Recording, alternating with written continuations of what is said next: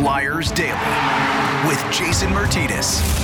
All right, here we go. Brand new Flyers Daily for the 10th of February, 2023, Friday, uh, Super Bowl weekend. It's going to be a great Philly sports weekend. Back to back Flyers games Saturday and Sunday, Nashville and Seattle. And the Flyers are coming off a win to kind of kick things off last night against the Edmonton Oilers. What a game. The Flyers were not capable earlier this season, maybe even six weeks ago, seven weeks ago, of playing and winning a game like that. It, it kind of goes back to that Winnipeg game before the break as well, where they ran 11 and 7. This game, they run 12 and 6, and they really limit what Connor McDavid, the best offensive player the NHL has seen in decades, when you talk about overall points, he averages about one and a half points per game in his now eighth season in the NHL. He's on pace for 149.7 points this season, and they hold him to an assist in the game. They hold the highest scoring team in the NHL. Edmonton comes into that game last night, 3.76 goals per game, one, number one in the NHL. They don't take a penalty and put the number one ranked 32% power play on the ice the entire game. And why is that impressive? Not taking a penalty against Edmonton? Because you have to be so detail oriented against that team. You cannot take a shift off. You have to, I called it a high bandwidth and very mentally exhausting game for these players because I'm sure every time you go on the ice, especially when they're running 11 and 7, either Draisaitl or McDavid could jump over the boards at any point if they're not already on the ice. And when players like that, and Ryan Nugent Hopkins and Hyman and the offensive weapons they have, Kane, then you have to be so detail oriented. And it's not just the angle you take on the player with the puck, it's also supporting your teammate and being in the right spot.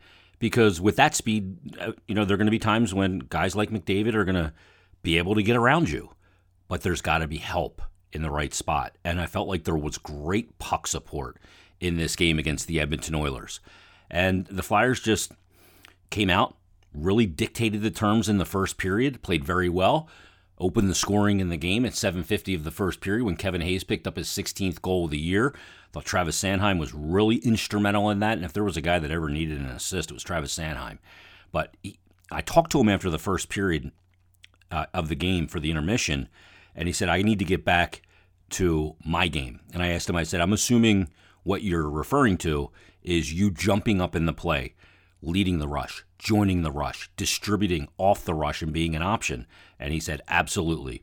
He said, I've gotten away from it and I've got to do that. And you saw it there on that goal, which is why I asked to talk to him after the first intermission. Join the rush, dropped that puck off for Kevin Hayes.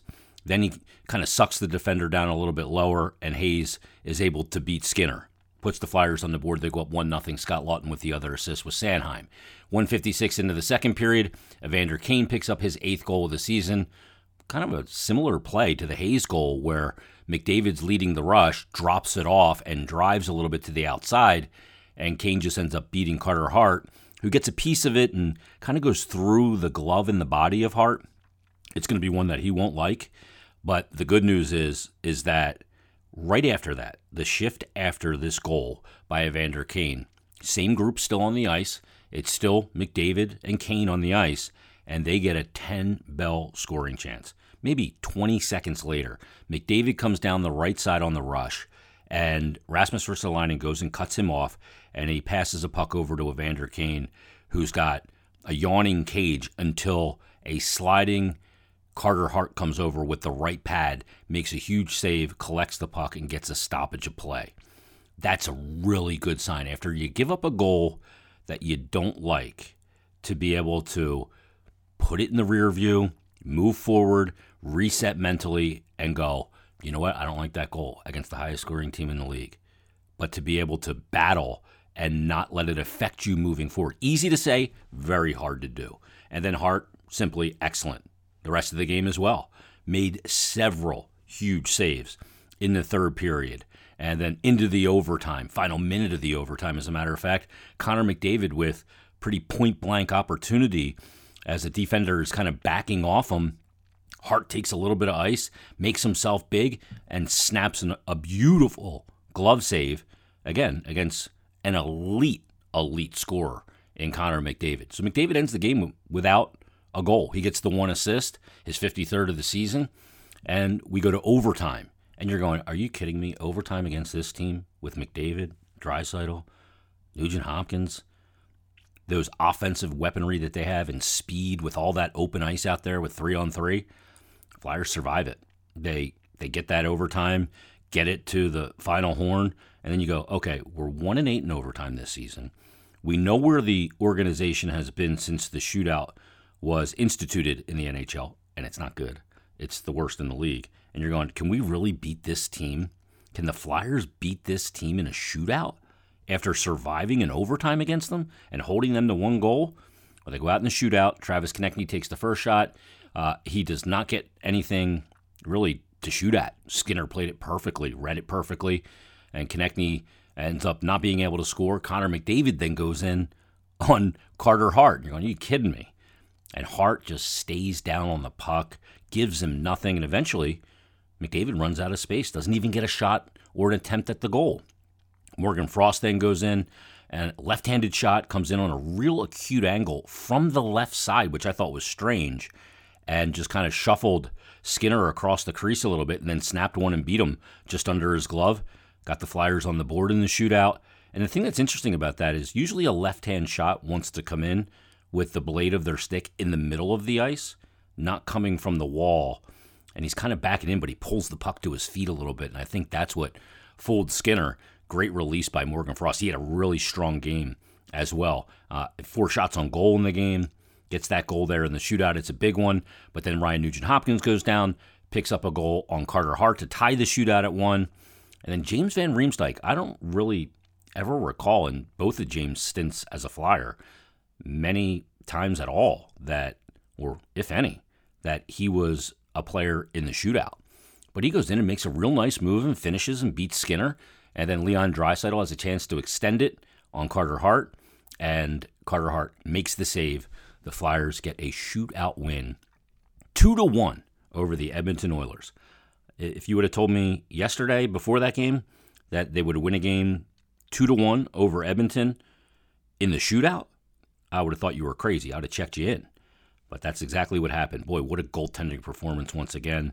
And uh, I thought the guys did a really good job of Noah Cates in particular. He was excellent in the game. And not only did he, I think 24 was of McDavid's 28 shifts, he was on the ice. You'll hear Torts talk about that in a minute.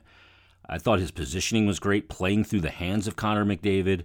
And then the other thing, he actually drove some offense while having to deal with McDavid on the ice. He had a couple good scoring chances in the first period. What an excellent performance out of him. Morgan Frost with a good performance in the game. Travis Sanheim was good in the game. Obviously, Carter Hart was good in the game. So Flyers come away with a win that, like I said to, to start off the pod, I don't think they could have won that game seven weeks ago. I didn't think I don't think they were a team that could maintain that structure, that discipline, that positioning and detail of their game to be able to come away with a 2 1 win over Edmonton in this particular situation. But after the game, I had a chance to catch up with the only man that wears a letter on his jersey for this Flyers team. Scott Laughton took some key faceoffs in the game. And once again, he had to deal with McDavid a good amount as well. And if he wasn't dealing with McDavid, he was dealing with Draisaitl. So that's no cup of tea as well. So here's my conversation with Scott Laughton. Uh, we're with Scott Laughton post game. Uh, what a game that was, boy! You have the detail you have to play against that team with at all times, where it will just end up in the back of your net. You guys were really dialed in tonight.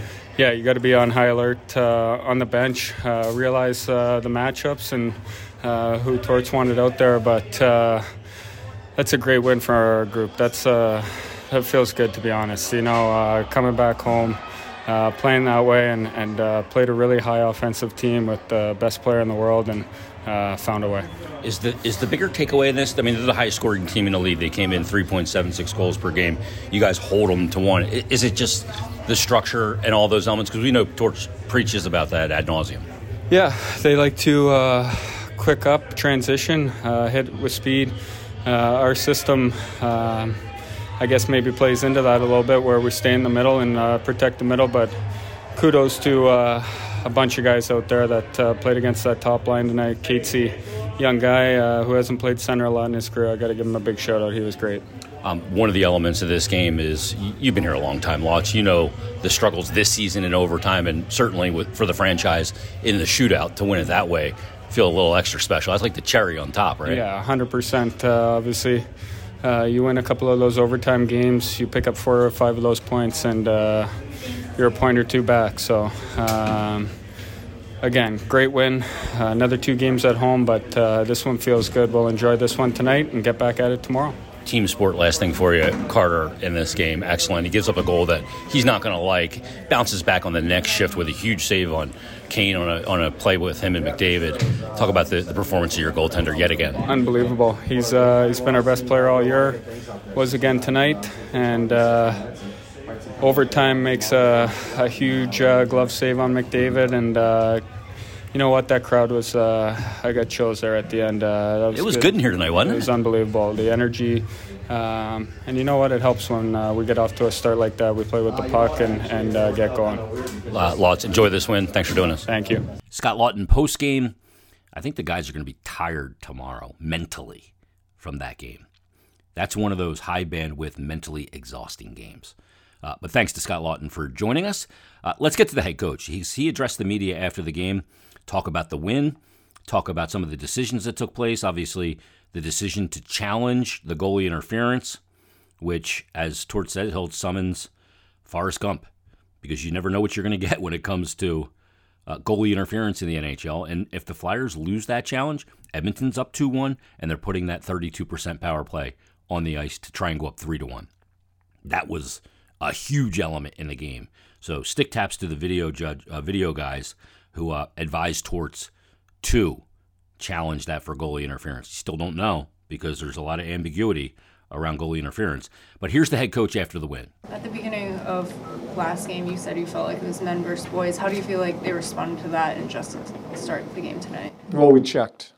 Um, two most important points before the game we talked about was our checking habits, uh, along with forcing them to play in their end with our forechecking, which is part of checking, and staying out of the box. And uh, I, I, think I think Willie gave us a stat before the game. We have 118 five-on-five goals.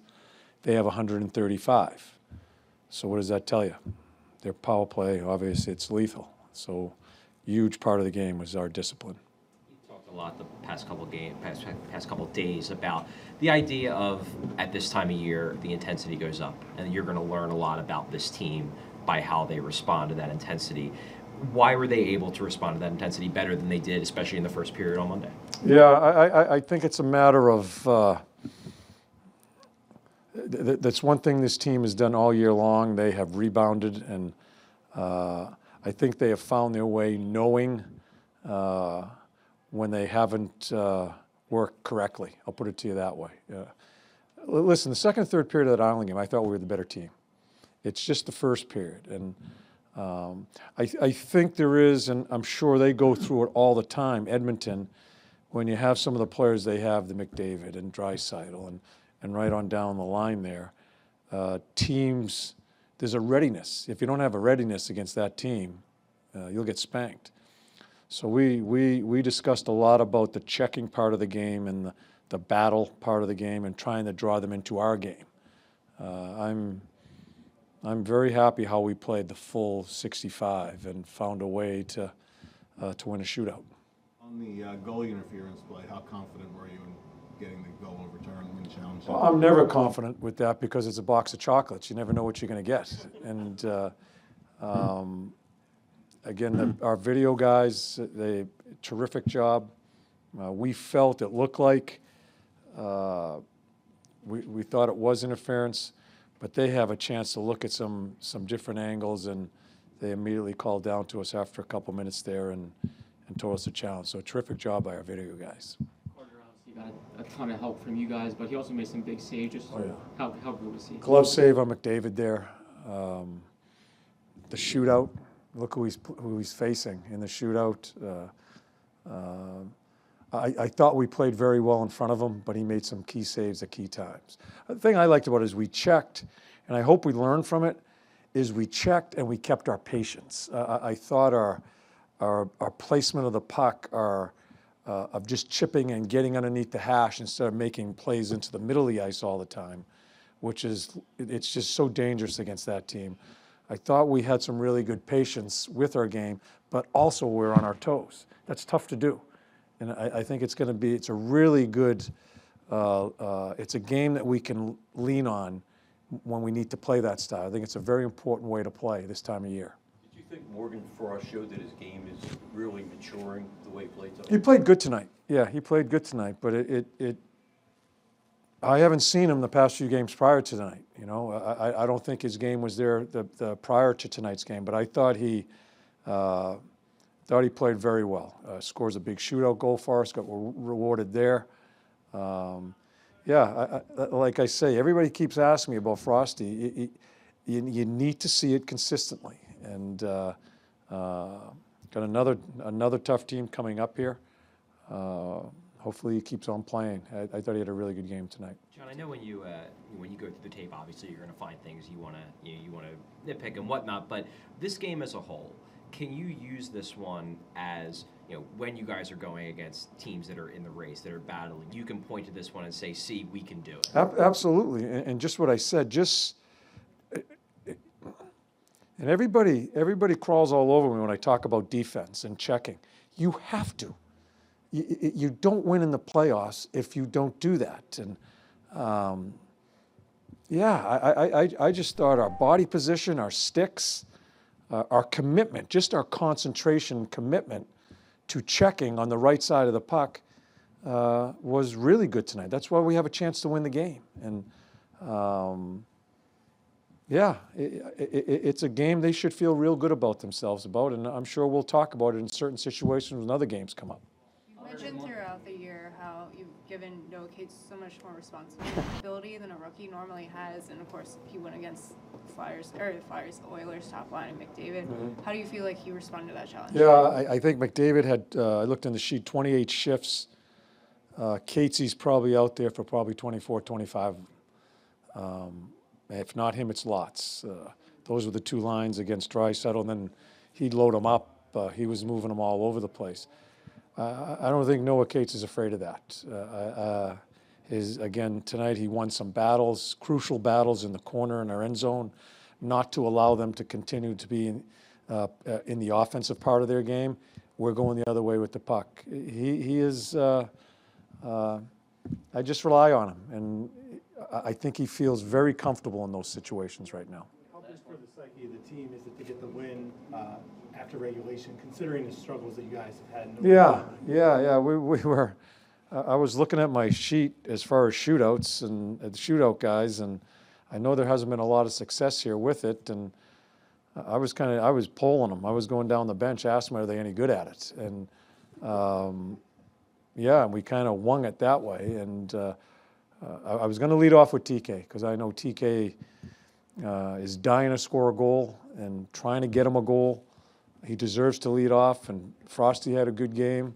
And then from there, it was kind of conversations with the players. And uh, uh, yeah, we, we haven't won many of them, but tonight was a big one for us. John Tortorella addressing the media after the Flyers' 2 1 win over the Edmonton Oilers. Two down, two to go on this four game homestand. Two matinees this weekend Nashville, 12.30 on Saturday, and 1 o'clock on Sunday. Dave Hakstol will return with the Seattle Kraken. Then the Flyers will head out on the road for four games. And they'll see Edmonton on that road trip as well, so that should be interesting. Uh, but thanks for listening. Everybody, enjoy your Friday, enjoy the win. Kicks off a great sports weekend here in Philadelphia. And we'll talk to you tomorrow on a brand new Flyers Daily.